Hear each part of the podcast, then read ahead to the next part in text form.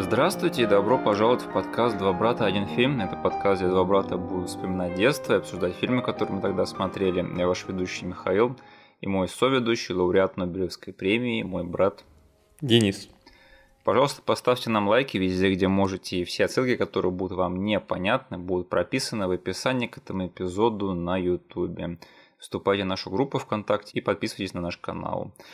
А сегодня мы будем обсуждать фильм под названием «Город грехов» 2005 года режиссеров Роберта Родригеса и Фрэнка Миллера при специальном участии режиссера Квентина Тарантино. Но сначала, перед тем, как мы перейдем к обсуждению, мы обещали вам неделю назад важное объявление, и вот сейчас оно и будет. А, да, я бы хотел рассказать, что а, вскоре наш подкаст подойдет к концу мы будем вести его до конца этого года. И на все вопросы, которые у вас, возможно, сейчас пули пронеслись в голове, мы ответим в финальном эпизоде, который выйдет 27 декабря. Так что все вопросы, что у вас есть, я бы порекомендовал вам оставлять их э, в комментариях с пометкой для финального эпизода. Потому что мы с вами, э, ну так, напоследок э, проведем сессию вопрос-ответ и можете спрашивать, что хотите на, там, на э, профессиональную тему, на личную тему. Мы отберем все самые интересные и, конечно же, на них ответим. Так что Просто хотим дать вам немножечко времени все это переварить, чтобы вы были готовы к тому, что вот э, до конца этого года у нас будут выходить последние эпизоды. А, да, я надеюсь, что вопросы-то будут, да, не будет там два с половиной вопроса от жены Дениса только. и на этом будет все. Надеюсь, будет из чего выбрать. А если нет, то, ну, ответим на два с половиной вопроса от жены Дениса. Тоже, в принципе, а, неплохо. А, Денис, ничего не хочешь сказать на этот счет? Ну, только хотел спросить у тебя, у тебя уже готов сценарий на случай того, что вопросов не будет? Или будет реально один от моей жены, другой от нашей мамы и третий от моего фейка? Да, у меня есть план на этот случай. Мы будем отвечать на эти вопросы. Хорошо, ладно. Вот. Но в самом начале у тебя звучало это, знаешь, как типа Перед тем, как начать, да. сообщение от нашего спонсора. Я, я просто слишком много этих ютуберов посмотрю, и э, вот эти вставки в самом начале, угу. а ты взял и ошарашил всех этой новостью. Э, все нормальные подкасты. А сейчас слово от спонсора, да, а наш подкаст. А сейчас заканчиваем подкаст в самом начале. А, ну не расстраивайтесь, у нас э, новостей на этот счет много и вообще чего рассказать по этому поводу, поэтому э, не паникуйте раньше времени насчет всего этого, просто моя рекомендация. И я, конечно, буду напоминать э, в каждом эпизоде до конца года, что все к чему-то идет, да, к завершению, чтобы все оставляли свои вопросы. А, чтобы никто не пропустил, потому что, ну, вдруг кто-то из наших приверженных слушателей там не имеет вообще никакого интереса к городу грехов, да, и пропустит этот эпизод. Угу. Ну, нагоним в одном из следующих. Так что, да, вот имейте в виду, просто такая вот э, затея сейчас происходит. А, итак, обратно к городу грехов. Это фильм-комикс неонуарный, где собраны три истории. Это, можно сказать, фильм-антология, да, фильм-альманах, угу. где в каждой истории происходит некий неонуарный сюжет. И а, в первой истории там а, мужик, которого играет Микки Рурк по имени Марв, он мстит за свою возлюбленную маньяку. Во второй истории Клайв Оуэн, который играет Дуайта, он помогает городу проституток скрыть убийство копа. И в третьей Брюс Уиллис помогает своей не девушке, но она его, не знаю, а, подопечная, типа, которую он спас от маньяка, тоже спастись от маньяка. То есть, мне кажется, что тут я некие рифмующиеся вещи друг с другом сейчас говорю, но оно и понятно. Сейчас мы об этом поговорим поподробнее. Угу. Слушай, и раз уж теперь не секрет, что у нас подкаст подходит к концу, я просто подумал в один момент, что было бы странно не обсудить этот фильм, потому что он является очень важной частью моего детства. Угу. Я помню, как я увидел промо по телевизору, его там анонсы какие-то, и подумал, боже мой, что это такое, надо срочно бежать это смотреть, это выглядит супер офигенно. И я помню, что где-то в последующие дни мы зашли в магазин DVD-дисков, и там стояли новинки на одной полке. И я такой, о, смотрю, там стоит этот утекший DVD-рип э, города грехов. Я такой к нему потянул руки, и вместо него купил фильм «Будь круче» с Джоном Траволтой. Серьезно? Да. Потому что это был год, когда я впервые заболел Тарантино, и промо-компания фильма «Будь круче» крутилась вокруг того, что Джон Траволта и Ума Турман снова будут а, танцевать. Точно. И я помню, я принес этот диск, сказал тебе, что я вот выбирал между ним и городом грехов, и ты мне, по-моему, такой, знаешь, ментальный подзатыльник отвесил. Такой, ты что делаешь, дебил? Ты купил «Будь круче» вместо города грехов, ты мне больше не брат. Пошел вон из моего дома. У тебя примерно Блин, такая я... реакция была, да? Я прям настолько хорошо эту историю не помню, но да. я подписываюсь под каждым твоим словом, потому что с тех пор да не в смысле не с тех пор. Я за свою жизнь так ни разу не посмотрел фильм «Будь круче». Mm. Наверное, я тогда настолько сильно оскорбился твоим решением, что я понял, что я к этому фильму не притронусь. Я помню, что я тогда начал смотреть «Будь круче». Я даже не досмотрел до «Онного танца», потому что это был слишком скучный фильм. Mm. Да, в общем, к сожалению, я тогда не знал, как быть круче и не смог купить «Город грехов», да. Но, к счастью, вскоре мы взяли «Город грехов» на прокат, э, и это был просто один из самых жестких фильмов, что я видел на тот момент. То есть людей там постоянно убивали в каждой сцене, там избивали, поедали, расчленяли, насиловали, взрывали. И я, короче, просто с первого же просмотра просто влюбился в Эскину. И потом я помню, что вот, э, не знаю, еще года два-три я в школу потом по утрам ходил представляя себя героем города грехов и читая там закадровый монолог про то, как все хреново вокруг. Особенно, когда меня мама под руку вела через пешеходный переход. Не, серьезно, это кино, оно просто, это огромный-огромный монумент моего детства. И я помню, мы раза три брали его на прокат по моей просьбе. Потом мы его купили, я, в общем, пересматривал его хреново тучу раз. И э, пару лет назад я даже э, совершил для себя вот этот вот огромный поступок для себя, закрыл эту большую галочку, и я даже сходил на него в кино, посмотрел на большом экране, когда была ретроспектива Роберта Родригеса у нас в рамках какой-то программы, точно сейчас не помню. Э, Денис, э, скажи, что ты помнишь об этом фильме, какое у тебя мнение о нем было до сих пор, и вообще что можешь сказать об этом всем? Я, кстати, хотел э, вот по сути от тебя услышать, да, каким образом у нас появился этот фильм в коллекции, потому что я все это к чертям забыл. Да. Я просто помнил, что я точно его с тобой посмотрел в детстве. И э, очень хорошо помнил вот ту самую промо-компанию этого фильма. Да. Потому что по телеку тогда показывали маленькие такие TV-споты, по хм, сути, да. к этому фильму. И просто одним визуалом, какими-то мелкими сценами, туда там разбросанными, я уже понимал, что это дерьмецо, которое надо смотреть как можно скорее. Да. Э, я не знаю, наверное, там, в силу того, в какой период моей жизни, да, вот эта вот э, нуарная стилистика, и мрачняк черно-белый застал меня, но вот этих там, условно, 20-30 секунд по телеку хватило, чтобы я уже влюбился в него да. и заочно как будто бы сделал его одним из своих самых любимых фильмов, потому что да. это по таймингу было со всей вот этой движухой в стиле Макса Пейна, да, которая творилась у нас с тобой. Я вот все думал, кто из нас первый скажет эти два слова на букву да. М и на букву П. Да. Вся вот эта вот э, нуарщина, да, только уже нуарщина 21 века, я так скажу. Угу. А, то есть мы с тобой были еще необразованными олухами, не знали, что на самом деле этот жанр там уходит очень э, глубоко в прошлое. Да. Мы думали, окей, Макс Пейн — это типа нуарный полицейский в заснеженном городе, да, ходит по пустым улицам и говорит про себя всякие пафосные монологи. И вот это вот дерьмецо я был готов просто лопатой жрать. Да. А, и особенно если оно еще и выглядит мрачно. И как «Город грехов» был вот прям вообще по идеальному таймингу в моей жизни появился. И поэтому тогда, я не знаю, я, я не знаю, что этому фильму нужно было показать для того, чтобы я его разлюбил. Угу.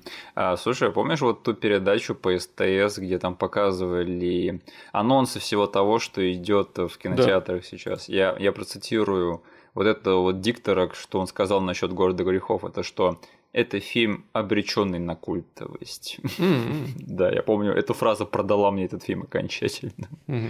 И что, когда ты посмотрел его, ты не разочаровался? Конечно, нет, еще, блин. Это сразу же стало одним из моих самых любимых фильмов. Mm-hmm. Я сразу понял, что прикоснулся уже к чему-то прекрасному, культовому, и что, скорее всего, будет со мной на всю мою жизнь. Mm-hmm. Так же, как и Макс Пейн. Да, да, да. Но это оказалось э, лучшая экранизация Макса Пейна, чем сама экранизация Макса Пейна, mm-hmm. потому что там а, этих закадровых монологов-то не было. Вот, кстати, большое упущение да, того фильма с Марки Марком. И вообще тот фильм не очень хороший, ты, если честно. Угу. А скажи, а ты читал комиксы «Город грехов» Фрэнка Миллера? Фишка в том, что к тому моменту я вообще нифига не знал ни про Фрэнка Миллера, ни про наличие этих комиксов. Я, просто... я имею в виду впоследствии. А, да, конечно. Да, и как тебе? Слушай, мне зашло. То есть я mm-hmm. не знаю, насколько в этом всем заслуга того, что этот франчайз зашел ко мне в жизнь со стороны фильма, да, mm-hmm. со стороны фильма, который сделал там не сам последний режиссер, которого я тоже э, горячо люблю. Э, не знаю, сколько было от этого э, в моем восприятии комиксов, но я как бы с удовольствием прочитал его. Угу. Просто я помню, что я впоследствии тоже пробовал почитать, меня не впечатлило, если mm-hmm. честно. То есть я почитал вот те комиксы, на которых был основан первый фильм. Угу. И я всегда такой думал, о, надо бы почитать остальные. И я никогда так этого и не сделал. То есть mm. я не сильно втянулся во все это. А ты читал только те, что вот адаптировали под кино, или да. ты читал все остальное? Не-не-не, только вот эти киношные. Причем да наверное, сейчас там, положа руку на сердце, я все-таки скажу, что это не что-то, да, что я дико люблю и буду перечитывать. Угу. Просто комикс это все-таки та вещь, которая довольно-таки легко проглатывается. Да.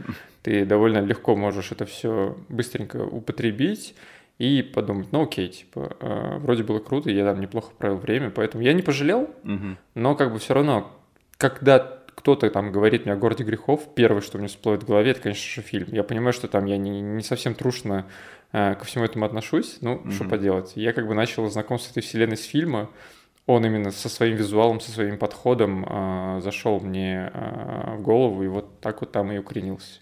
Ну, мы, конечно же, не были знакомы с комиксом перед просмотром фильма, потому что эти комиксы, они не издавались в России. Mm-hmm. Кто такой Фрэнк Миллер, мы с тобой тоже не знали. Но знаешь, по одному облику этого фильма, мне кажется, было нетрудно догадаться, что это фильм-комикс, да. Угу. И довольно-таки уникальный случай, да, где они брали прям панельки из комиксов и прям адаптировали их э, в кино. Ну, то есть... Родригес вроде даже открыто сказал, что он типа раскадровки не делал, потому что комикс это сама по себе да. раскадровка к этому фильму. Он сказал, что это не адаптация, это перевод комикса на экран. Угу. Довольно-таки уникальный подход, мне кажется, такого больше потом никто не делал. Э, даже вот, не знаю, э, фильм, который крутится на языке рядом с городом грехов, какие-нибудь там хранители, да, или 300 спартанцев, угу. это все-таки тоже очень-очень сильно от Зак Снайдеровские вещи да. по сравнению с тем, что сделал город грехов со своим изначальным комиксом.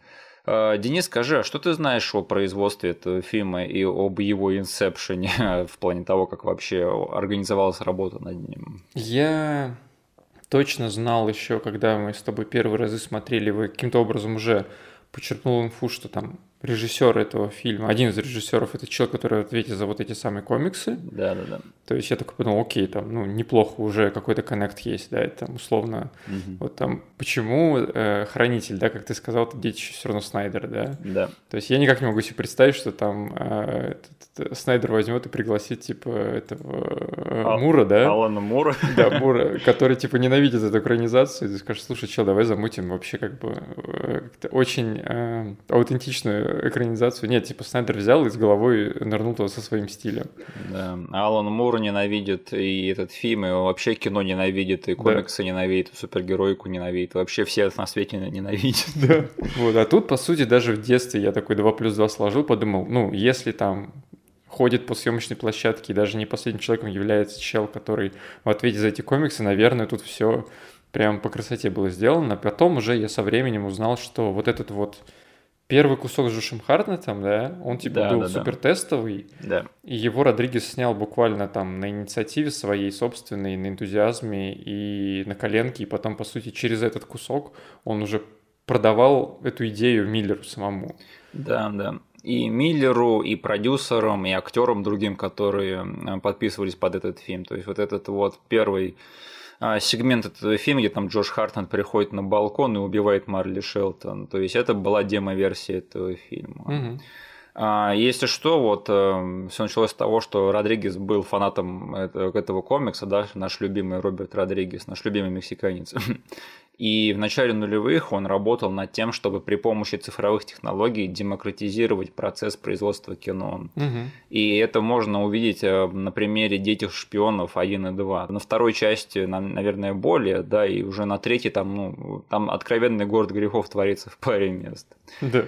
И мне кажется, что «Город грехов» это был его такой магнум опус на эту тему, потому что, э, ну, мне кажется, что это в легкое лучшее кино, которое вот он снял вот у себя в гараже, грубо говоря, потому что вот с помощью этой демоверсии он не только Фрэнка Миллера убедил, но еще и своих э, друзей, э, братьев Вайнштейнов, спродюсировать это кино. Поэтому и спродюсировать его именно таким образом, то есть и снять его. То есть они снимали его большую часть в студии, Э, на зеленом фоне. И совсем недалеко от самого дома Родригеса, который не любит там всякую голливудскую систему, не любит э, долго возиться с кино. И вообще он тогда топил за вот именно то, что будущее съемки кино, оно будет вот таким, вот типа в студии, в павильоне на зеленом фоне. Угу. Так что съемки были очень либеральными, и актеры снимались в разное время. Мне кажется, это известный факт, да, что Микки Рурк и Элайджа Вуд, у которых целая драка в фильме, они так и не встретились на съемках. Да. Так что им не надо было париться над графиком, и там актеры, знаешь, приходили сниматься как на вечеринку, потому что у них были очень такие лайтовые графики, они такие, о, к дружбану э, Роберту пойдем поснимаемся на пару дней, сыграем крутого нуарного героя. Конечно же, можно сходить это сделать, почему бы нет. Ну, не надо никуда выезжать, да, не надо да? там в какие-то а, подписываться под какие-то испытания, да, на натуральных съемках. Ты просто заходишь в комнату, которая обклеена зелеными этими обоями. Да. Что-то там произносишь, что тебя просит э, твой друг Роберт, и все сваливаешь. Выглядишь круто, да, играешь крутого БДС, э, который спасает женщин, вот и все. И причем все это было снято там в том же Лос-Анджелесе или в Калифорнии, поэтому никуда не надо было выезжать. Там вышел э, на автобусе, проехался до студии Родригеса и на автобусе потом вернулся обратно. Угу. Это, конечно, я так говорю, эти голливудские звезды на автобусах едут, конечно же, их там персональные водители, скорее всего, возили. А, в общем, да, производство было таким очень-очень э, демократичным, благодаря цифровым технологиям, опять же. Конечно же, Родригес-то в итоге, мне кажется, оказался неправ, да, потому что... Хотя нет, стоп, но в какой-то степени он все-таки прав оказался, потому что вот сейчас же очень популярна вот эта тема, что большинство фильмов снимать на зеленом фоне, да, просто они научились это не гиперстилизировать, да, то есть сейчас э, вот фильмы Марвел, они же снимаются на зеленом фоне, да, большая их часть, но они выглядят как обычные фильмы, то есть они вот поняли, что так можно делать, но не надо слишком сильно это стилизовать.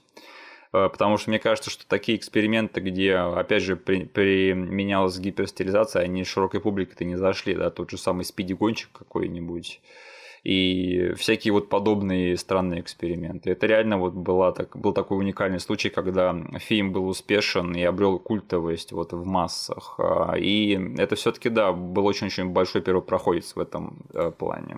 Я считаю, да. что он все-таки, э, ну, по части пророчества тут угу. больше плюс сыграл, потому что он как бы все это дело он пророчил на почве вот таких вот дико стилизованных фильмов, да, и подходов. Да, да, да. Но со временем технологии шагнули там а, так далеко, что там, ну, условно, вот взять эм, эту технологию, которую на Мандалорце очень э, сильно пиарили, как LAD, что-то экраны. Оно вроде то ли level, то ли volume называется. Угу. Volume, кажись. Вот. Когда у тебя, по сути, не зеленый экран, а уже, условно, движок отрисовывает в реал-тайме сзади тебя фон.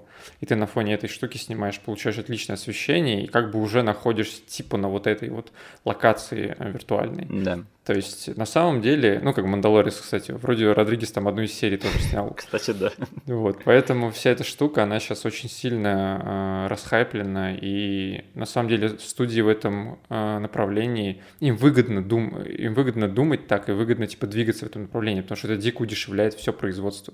Да. То есть, э, там, понятное дело, что все еще ведутся споры по поводу того, что даже такая технология, которая просто взял чела, поставил перед экраном, снимай, она все равно должна быть там там плюс-минус в каких-то умелых руках, да, потому что у Мандалорца получилось, но там все обосрали Тора, который снят ровно с, с помощью такой же технологии, но там типа люди очень быстро это все делали, не умея с этим обращаться, и там как бы все это дико заметно.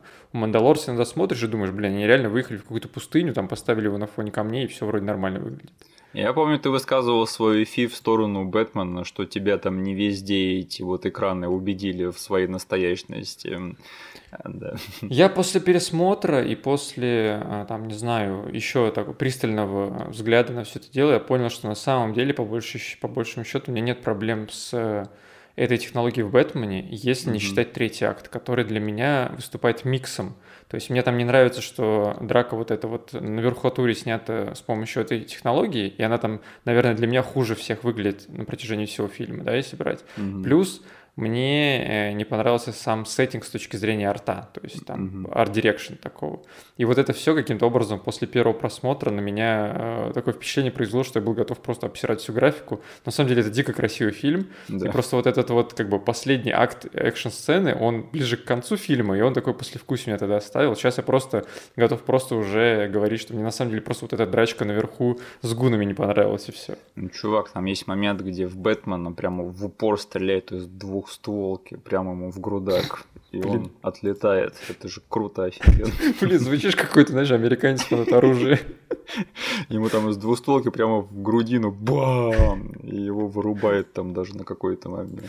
10 из 10 фильмов. Да вообще, это фильм, который оправдал все три часа просмотра. да.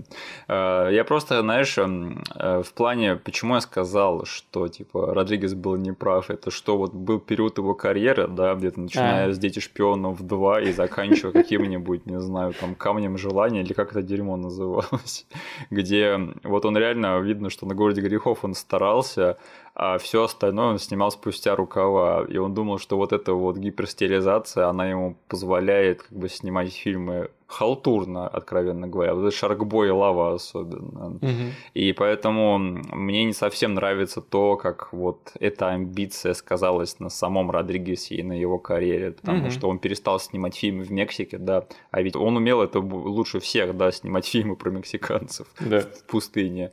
И мне кажется, что забившись в свой гараж на зеленом фоне, он э, забыл, как э, снимать кино с мексиканцами в пустыне. И это очень-очень обидно, потому что он это умел лучше всех. Зачем ты мне напомнил о камне желаний? Господи, я...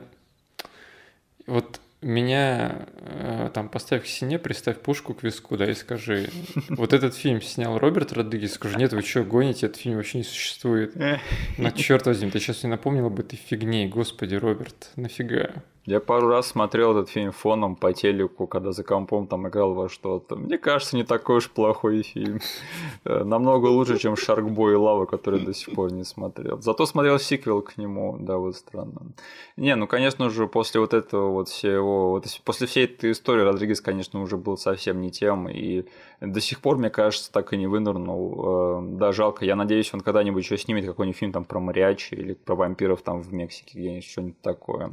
А то вот реально его последняя студийная работа, он большая, ну, не считая э, сериалов по Звездным войнам, это была Алита, угу. ну, который тоже говорит, что хотите, но это, блин, не фильм Роберта Родригеса, да, это просто фильм э, студии спецэффектов, вот и все. Угу.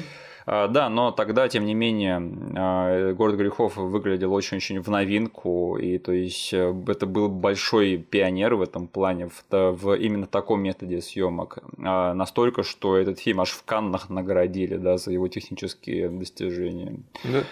Так, знаешь, уже переходя к разговору про сам фильм, знаешь, я вот хоть до сих пор очень люблю это кино, и оно сыграло очень-очень важную роль в моей жизни. И очень меня сформировало в один момент. Это был вот тот период моей жизни, когда у меня формировался первый раз мой вкус в кино, и был большой срез и большой переломный момент, и он застал меня прям вот именно вот в нужное время. Но я готов сейчас признать, что это кино для меня не полностью сохранилось, не, не, полно, не в полной мере, столько времени спустя, потому что, а, наверное, не знаю, главная глупость, которую я думал по поводу этого фильма, я не знаю, было ли у тебя такое или нет, но я раньше думал, я искренне верил в детстве, что в этот фильм заложено нечто глубокое в плане сюжета. Mm-hmm.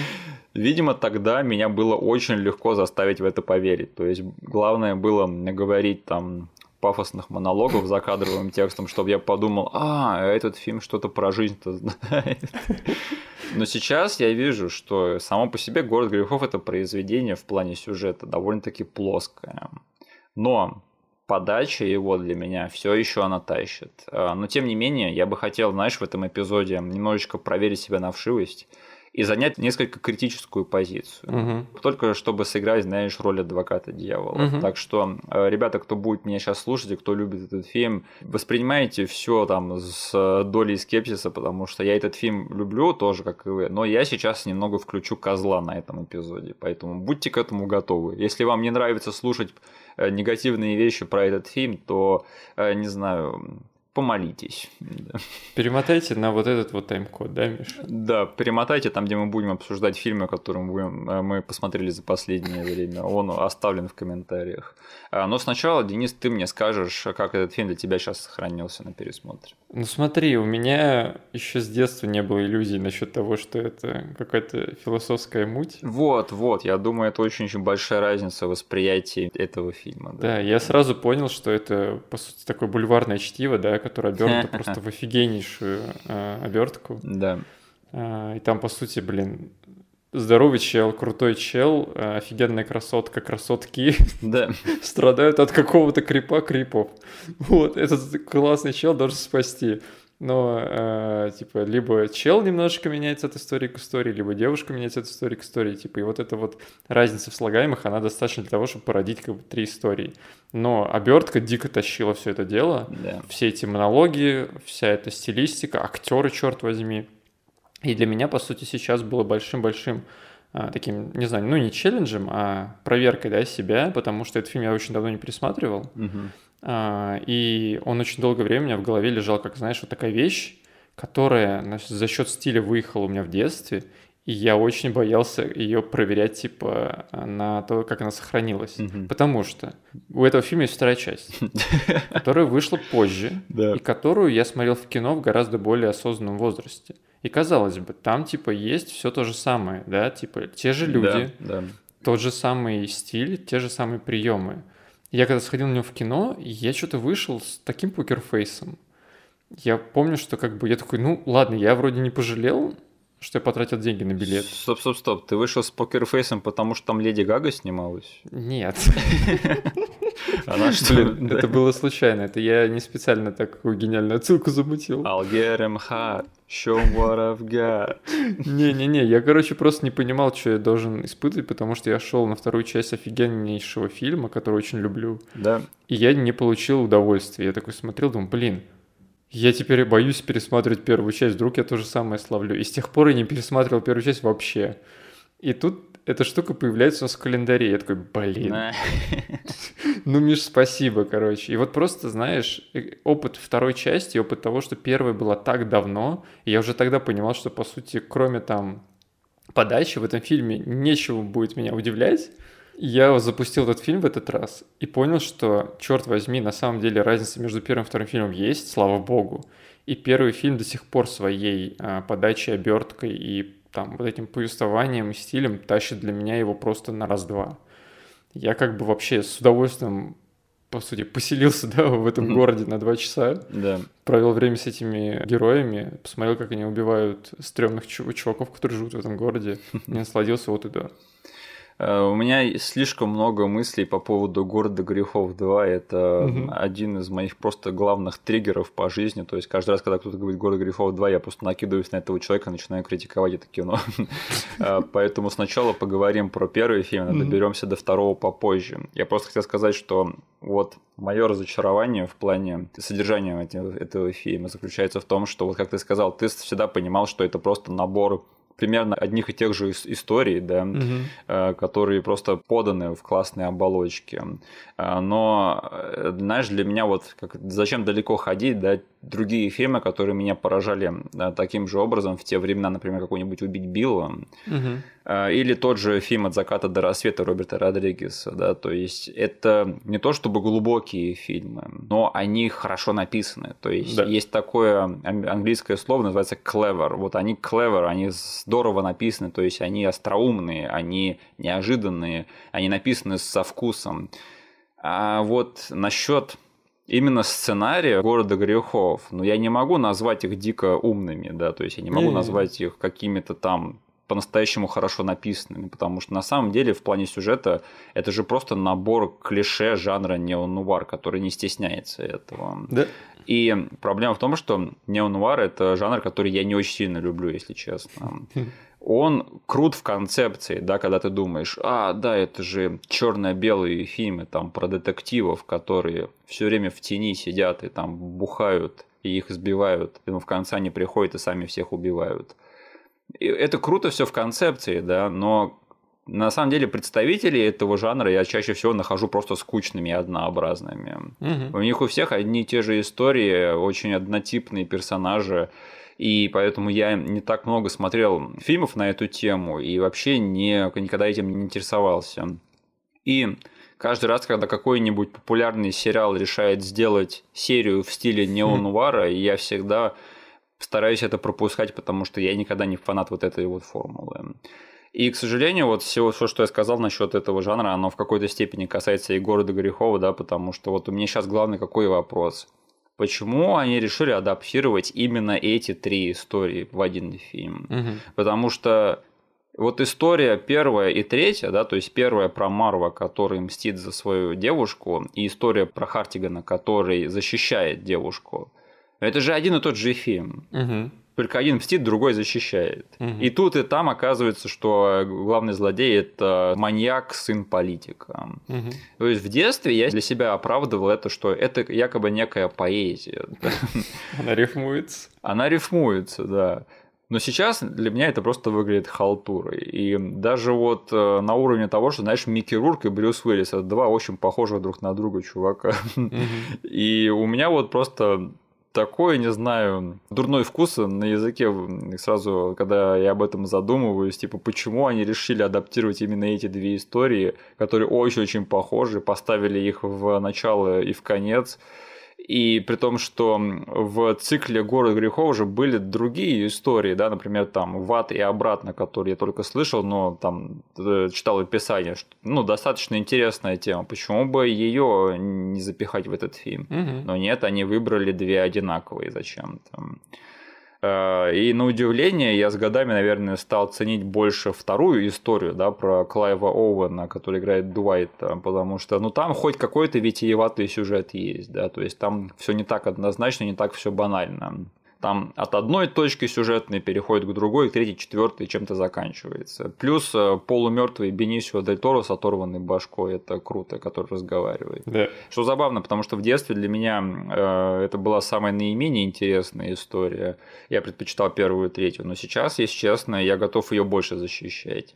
Вот скажи, у тебя не было вот сейчас такого диссонанса или когда-либо, когда ты смотрел этот фильм, вот у тебя не было таких вопросов? Ну, э, Брюса Уиллиса и Мика Рурка за одного и того же персонажа или похожего персонажа я еще в детстве воспринимал. Там еще такой переход, да, от да. умирающего Брюса Уиллиса и сразу на Микки Рурка, который в отеле тусит с проституткой. Я да. такой, Стоп, это один и тот же чел или что вообще? Я просто не знал, кто такой Микки Рур, когда первый раз смотрел это кино. Я такой, что случилось-то? Он умер-то или что это? Ну, что произошло? Да, у одного типа квадратная рожа, у другого она более квадратная и более большая. И все. Именно. Они хотя бы в этом фильме их как-то гримом различили, да, потому что если вернуться там в начало 90-х и посмотреть на Микки Рурка и Брюс Уиллиса, это один и тот же человек просто. Вот, и поэтому, скорее всего, там для меня в детстве э, наличие второй истории, то, что она посередине, да. оно как-то, знаешь, разграничивало все это дело. Я понял, что сейчас будет движуха там с чуваком, который здоровый, неубиваемый. Да. Потом, короче, будет вот эта движуха в городе проституток, а потом будет этот же чел, но он старый просто. Его также не могут убить, когда в него стреляют, но он просто там, ну, уже старый, ничего не может сделать. Не прыгает там, знаешь, по этим по пролетам лестничным и не раскидывает спецназ. Да, да, да. И, кстати, в героев тут стреляют достаточно много, им все равно все пофиг, да. Их сбивают машины, их да, да, да. сажают на электрический стул, они все равно живые. А, кстати, да, там же Марва э, приходится два раза убить электрошоком, да, чтобы он таки умер. Вот это круто. То есть э, ты для себя это все-таки как-то оправдывал. Конечно. Ну, то есть для меня, э, точнее, я вот это все углядел еще в первые просмотры, угу.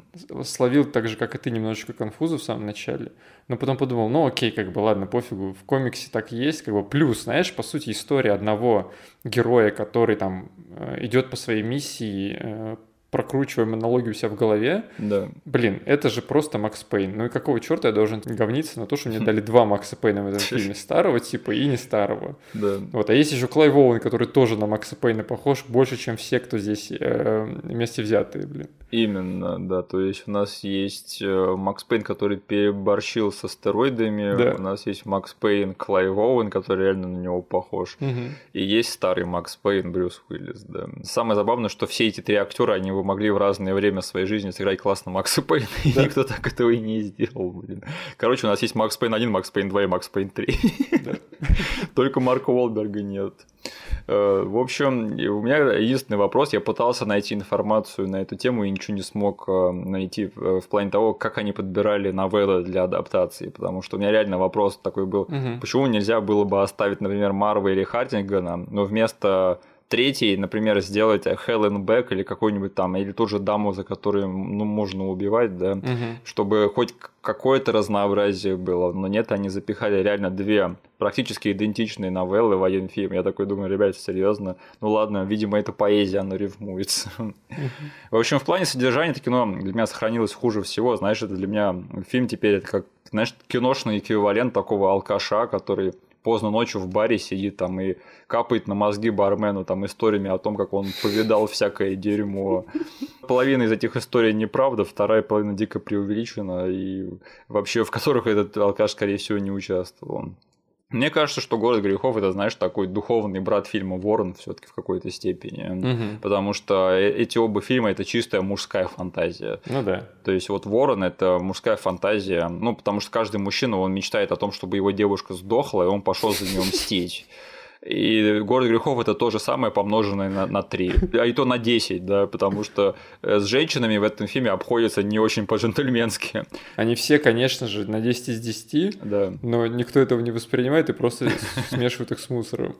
Это вот для меня самый большой шок. Я даже как-то это подзабыл, что ли, раньше как-то не переваривал эту информацию, но, боже мой, какой же это сексистский фильм. Угу. Почти что жена-ненавистнический, вот серьезно. И самое главное, он ложно-феминистский, потому что нам постоянно показывают сильных, крутых женщин в этом фильме а потом избивают их там, короче, отнимают всю инициативу, просто насилуют и все, это, все такие неприятные вещи.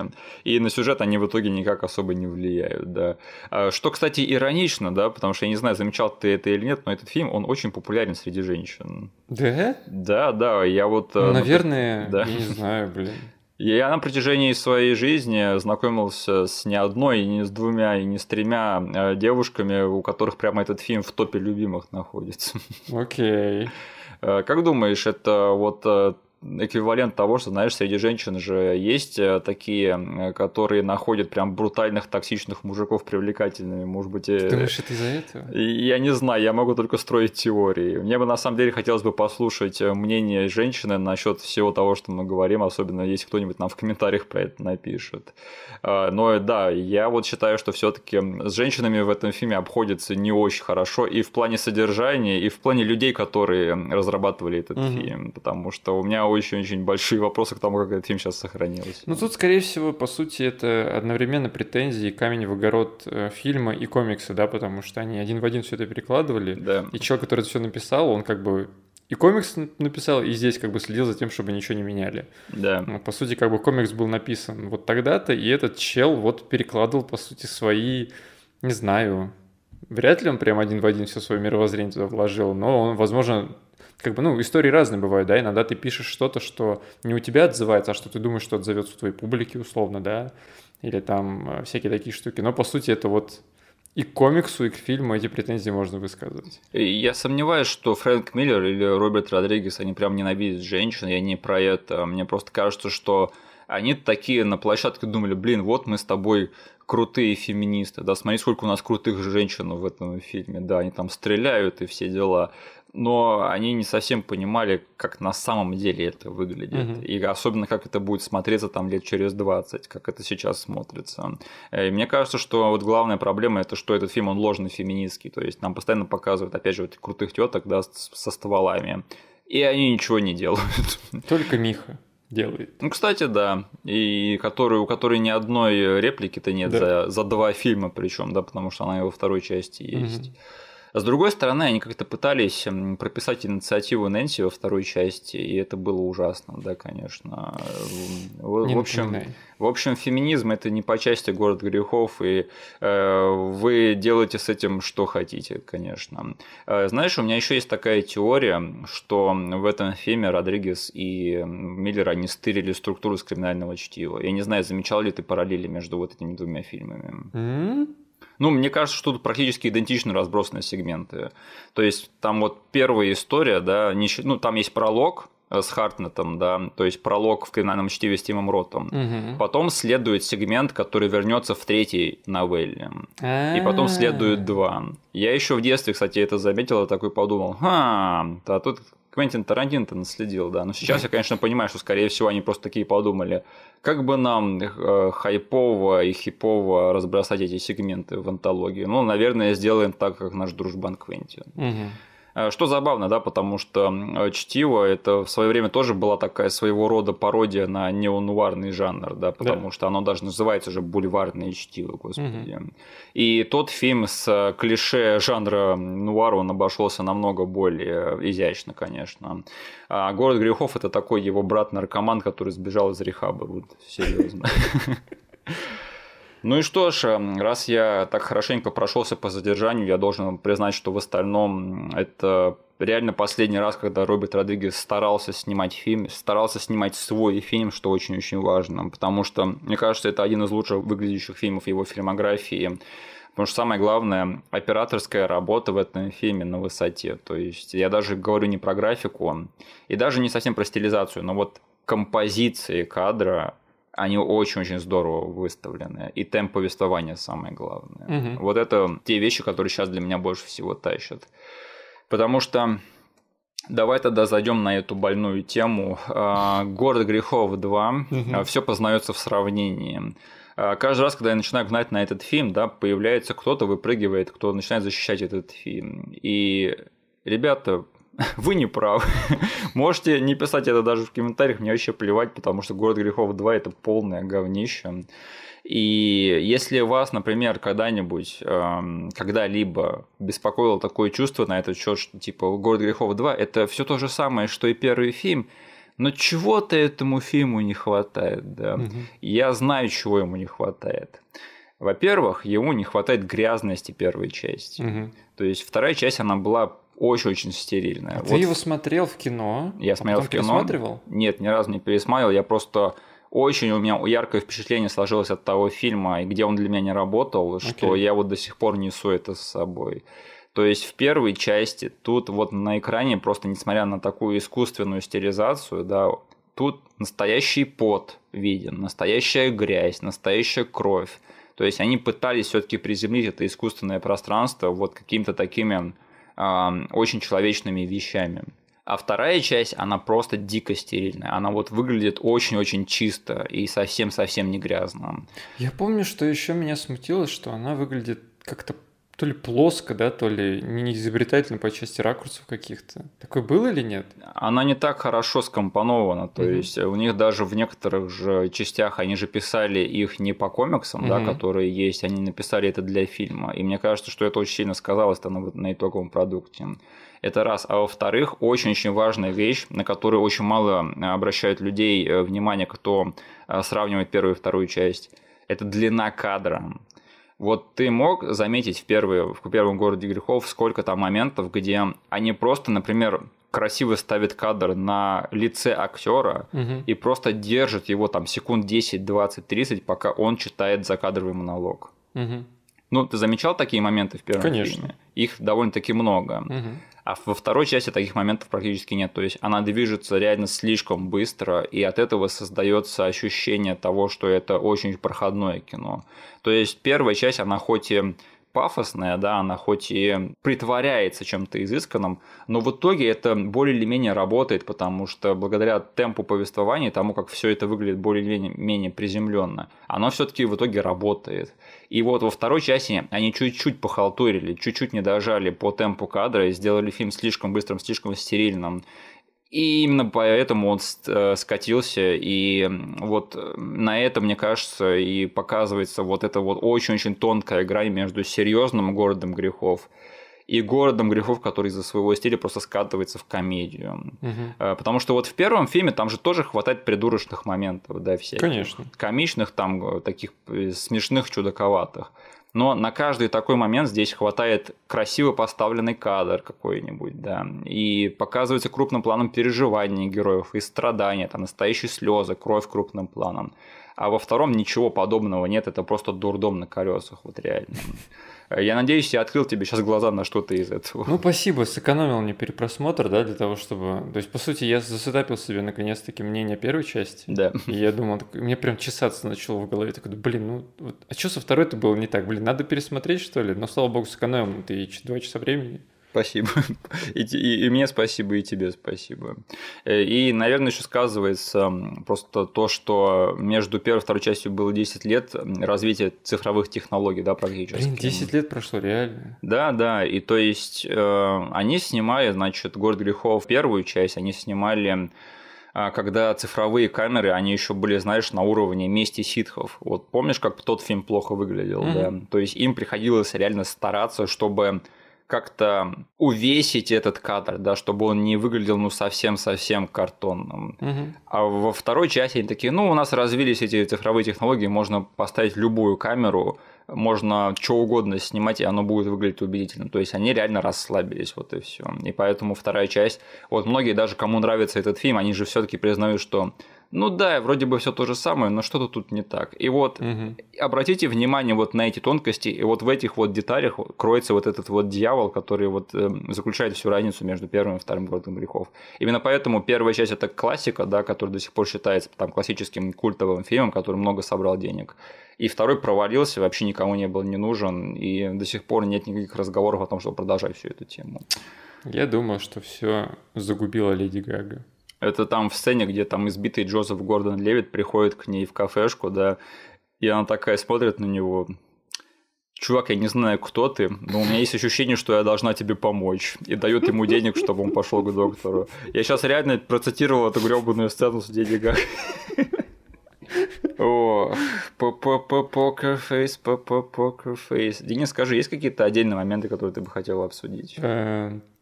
Ну, блин, не знаю, этот фильм состоит из таких моментов. Черт возьми, там просто каждый кусок бери, обсуждай, он настолько круто сделан. Да. То есть каждый персонаж, каждое его движение, то есть, не знаю, здесь все какие-то фриканутые, да, здесь все какие-то интересные, они творят какую-то дичь.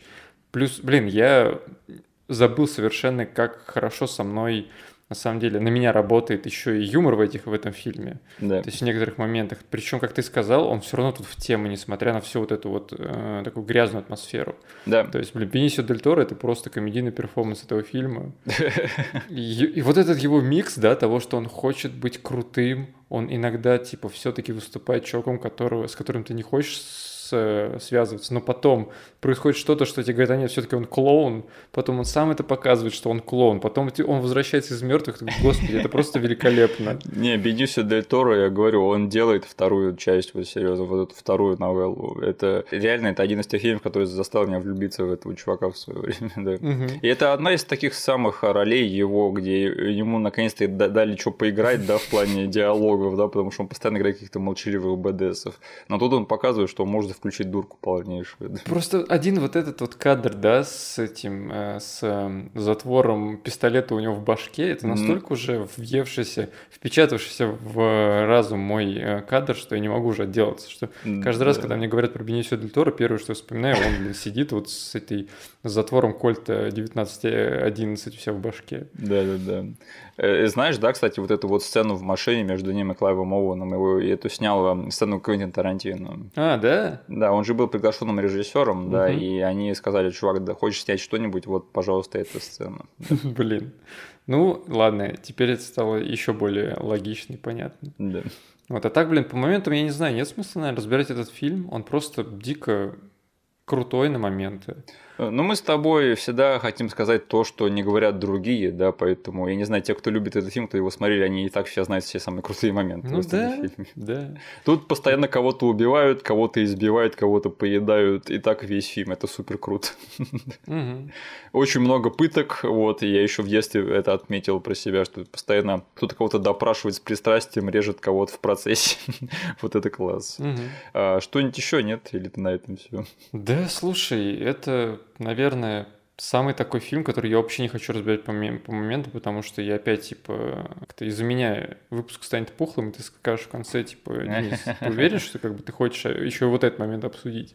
Потому что, блин, они все равно все будут сводиться к тому, что я хвалю визуал, угу. постановку, блин, и кадр в этом фильме. Не знаю, очень люблю именно эти э, части этого фильма, потому что, мне кажется, все-таки там по части стилизации у них получилось, да, найти вот эту вот какую-то золотую середину по части того, чтобы... Ну, ты сказал, что во второй части как раз-таки технологии позволили им расслабиться да. и потерять вот этот вот лук. Но в первой они старались, и у них они нащупали что-то, что, мне кажется, будет почти что, ну, как бы не подвержено старению никогда. Угу. Потому что ты там через... Вот мы сейчас с тобой спустя сколько лет смотрим это, да? Там через три года 20 лет этому фильму будет. А, и он все равно смотрится как что-то уникальное, что-то вот само в себе. И не толики не вижу в нем э, какого-то старения, да, с точки зрения визуала. Несмотря на плохую графику, да, то есть откровенно плохую. Это... Да, ее видно, mm-hmm. то есть там условно э, там посадить этих ребят с Corridor Crew, да, нам, вот мне что, что в глаза первое бросилось, что там есть сцена, где а, сестра Голди а, давит Марва три раза на машине. Да. И он там, короче, как просто игрушка а, летает из стороны в сторону, как какая-то, не знаю, с очень плохой физикой а, моделька. Да. Но не знаю, обертка всего этого дела, да, контекст, в который погружена эта сцена, они просто не, застав... не заставляют меня не прикапываться к этому. Господи, это фильм, в котором перед этим Марф взял, типа, подпрыгнул, влетел с двух ног в стекло машины, двух копов, типа, убил и поехал дальше.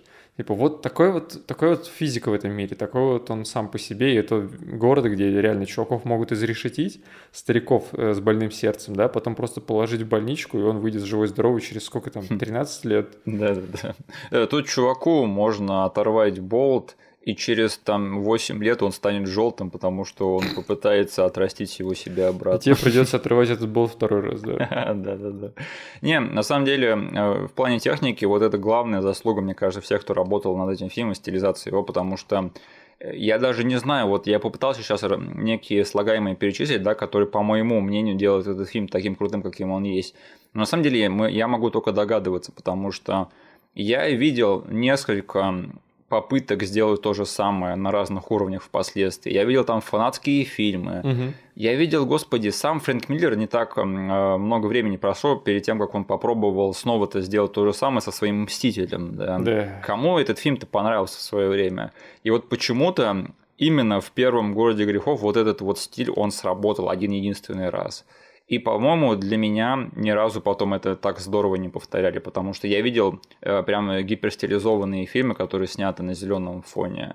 Я не помню, чтобы хоть один из них произвел на меня такое же впечатление. Угу. И который бы до сих пор производил. То есть «Город грехов», я вот сейчас его пересматриваю, он ну, реально здорово выглядит. Да. Э, благодаря, опять же, операторской работе, там, композициям и тому, что они как-то пытались огрязнить, увесить кадр. Вот спасибо им на этом. Угу.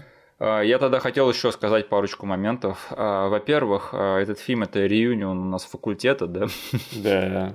У нас тут Родригес, Джош Хартнет и Элайджа Вуд в роли Крипа полнейшего. Угу. Это греет мне сердце и всегда грело мне сердце. Да. Жаль, они не позвали всех остальных. Эй, где Джордана Брюс? Ну она могла бы здесь да, реально вписаться в хоть в какую из э, новелл. Не знаю, как проститутку ее в город запихнуть, хотя бы так. Э, эту Клею Девал позвать играть желтого ублюдка, серьезно. Блин, Миша, ну ты жестко. Не, ну она бы смогла. Я не говорю, что она там какая-то странная, но мне кажется, что она довольно-таки характерная актриса. А, и Шона Хэттеси на роль не знаю, хоть кого-нибудь. Одного из этих красноречивых гунов. Кстати, одного из них играет же Ник Оферман, да? Да, вроде. Который у нас Рон Свонсон из парков и рекреации.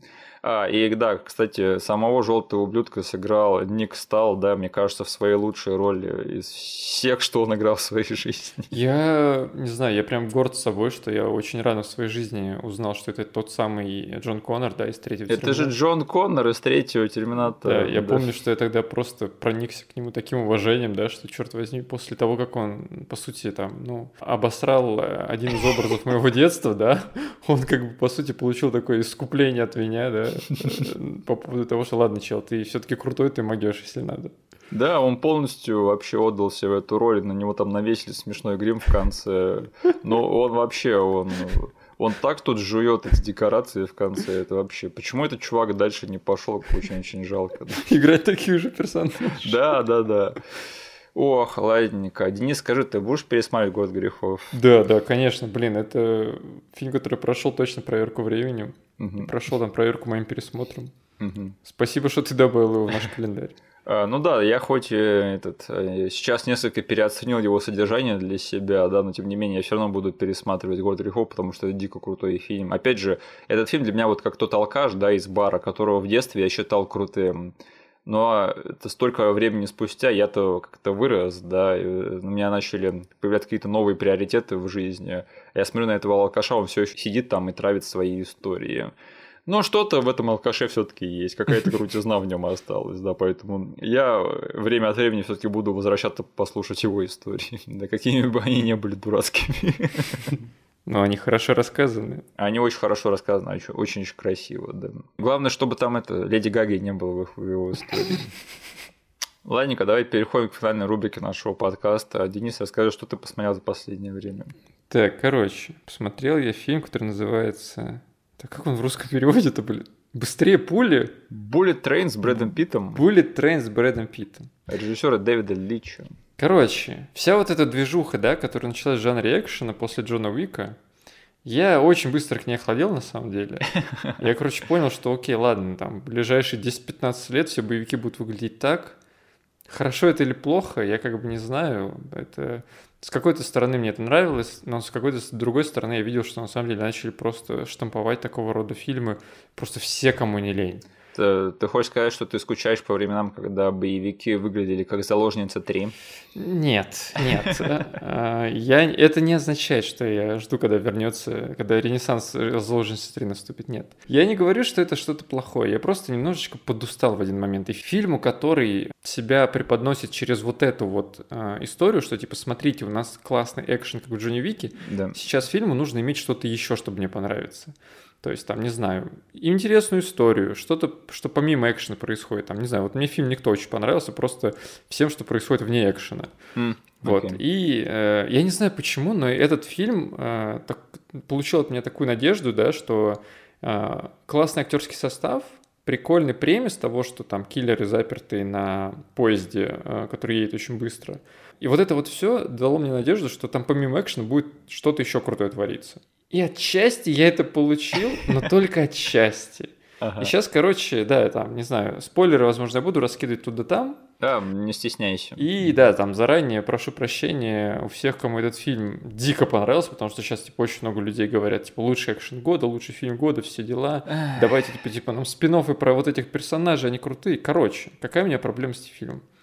А, я какое-то наслаждение все равно получил. Тут полно действительно приятных актеров, но во-первых, я очень не люблю, когда фильмы очень сильно стараются мне понравиться. Mm, да, да. Этот фильм просто выпрыгивает из штанов по поводу того, насколько он Гай Ричи плюс Тарантино плюс, плюс Джон Уик плюс вот это вот все. Смотрите, какой у нас стиль. Смотрите, мы типа вам будем показывать таблички с именами персонажей. Мы будем показывать их предысторию через пафосные типа надписи, что типа там 10 лет назад вот в таком-то месте, да.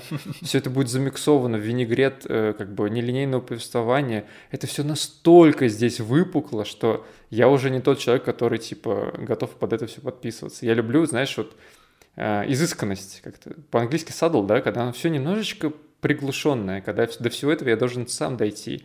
и как бы докопаться, немножечко работу провести своим мозгом, а не так, что я просто открываю как бы черепушку и мне просто запихивают туда вот это все в виде фастфуда этот фильм реально очень сильно старается вам понравиться. И, скорее всего, благодаря этому он сейчас как бы и такую вот, по сути, имеет сарафанное радио, да, что этот фильм, он как жвачка, он реально как фастфуд, очень легко потребляется. Денис, скажи, а это фильм из жанра Red Notice, красное уведомление? Нет, нет, нет, нет. А, да. Короче, тут действительно он на самом деле идет в правильном направлении, но очень много лишних движений выполняет. Угу. И очень как бы хочет быть с тобой лучшим другом. И вторая основная проблема с этим фильмом у меня, что этот фильм настолько пошел по пути жвачки и фастфуда, что здесь все проговаривается. Mm. Тут тебе про все напомнят, тебе все разжуют, даже про вещи, которые произошли пять минут назад. Тебе покажут тут буквально доходит до того, что как бы вот эти вот случаи, да, когда тебе показывают флешбэк того, что произошло пять минут назад. То есть там если какого-то персонажа убивают за кадром, да, и наши другие типа главные герои реагируют, что произошло, какого черта, как его убили. Бам-бам-бам, очень такая энергичная склейка в стиле там Гая Ричи или Тарантино, и нам показывают, как какой-то перс проходит и убивает его.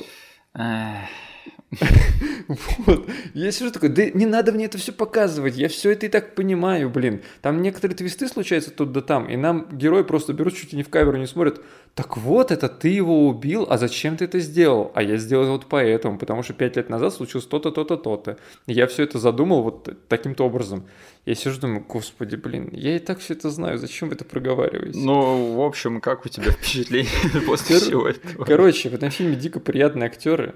В нем э, местами очень забавный э, экшен есть.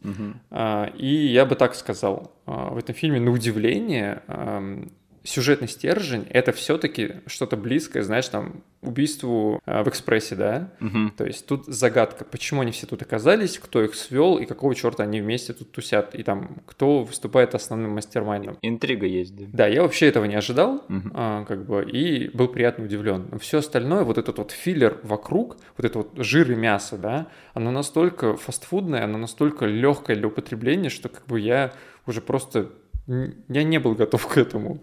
Вот, поэтому экшен забавный. Брэд Питт дико э, обаятельный мужик. Угу. Он тут еще такого прикольного киллера играет, киллера-пацифиста. Хм. Короче, это очень забавно местами, поэтому впечатления смешанные. То есть пересматривать я этот фильм точно не хочу.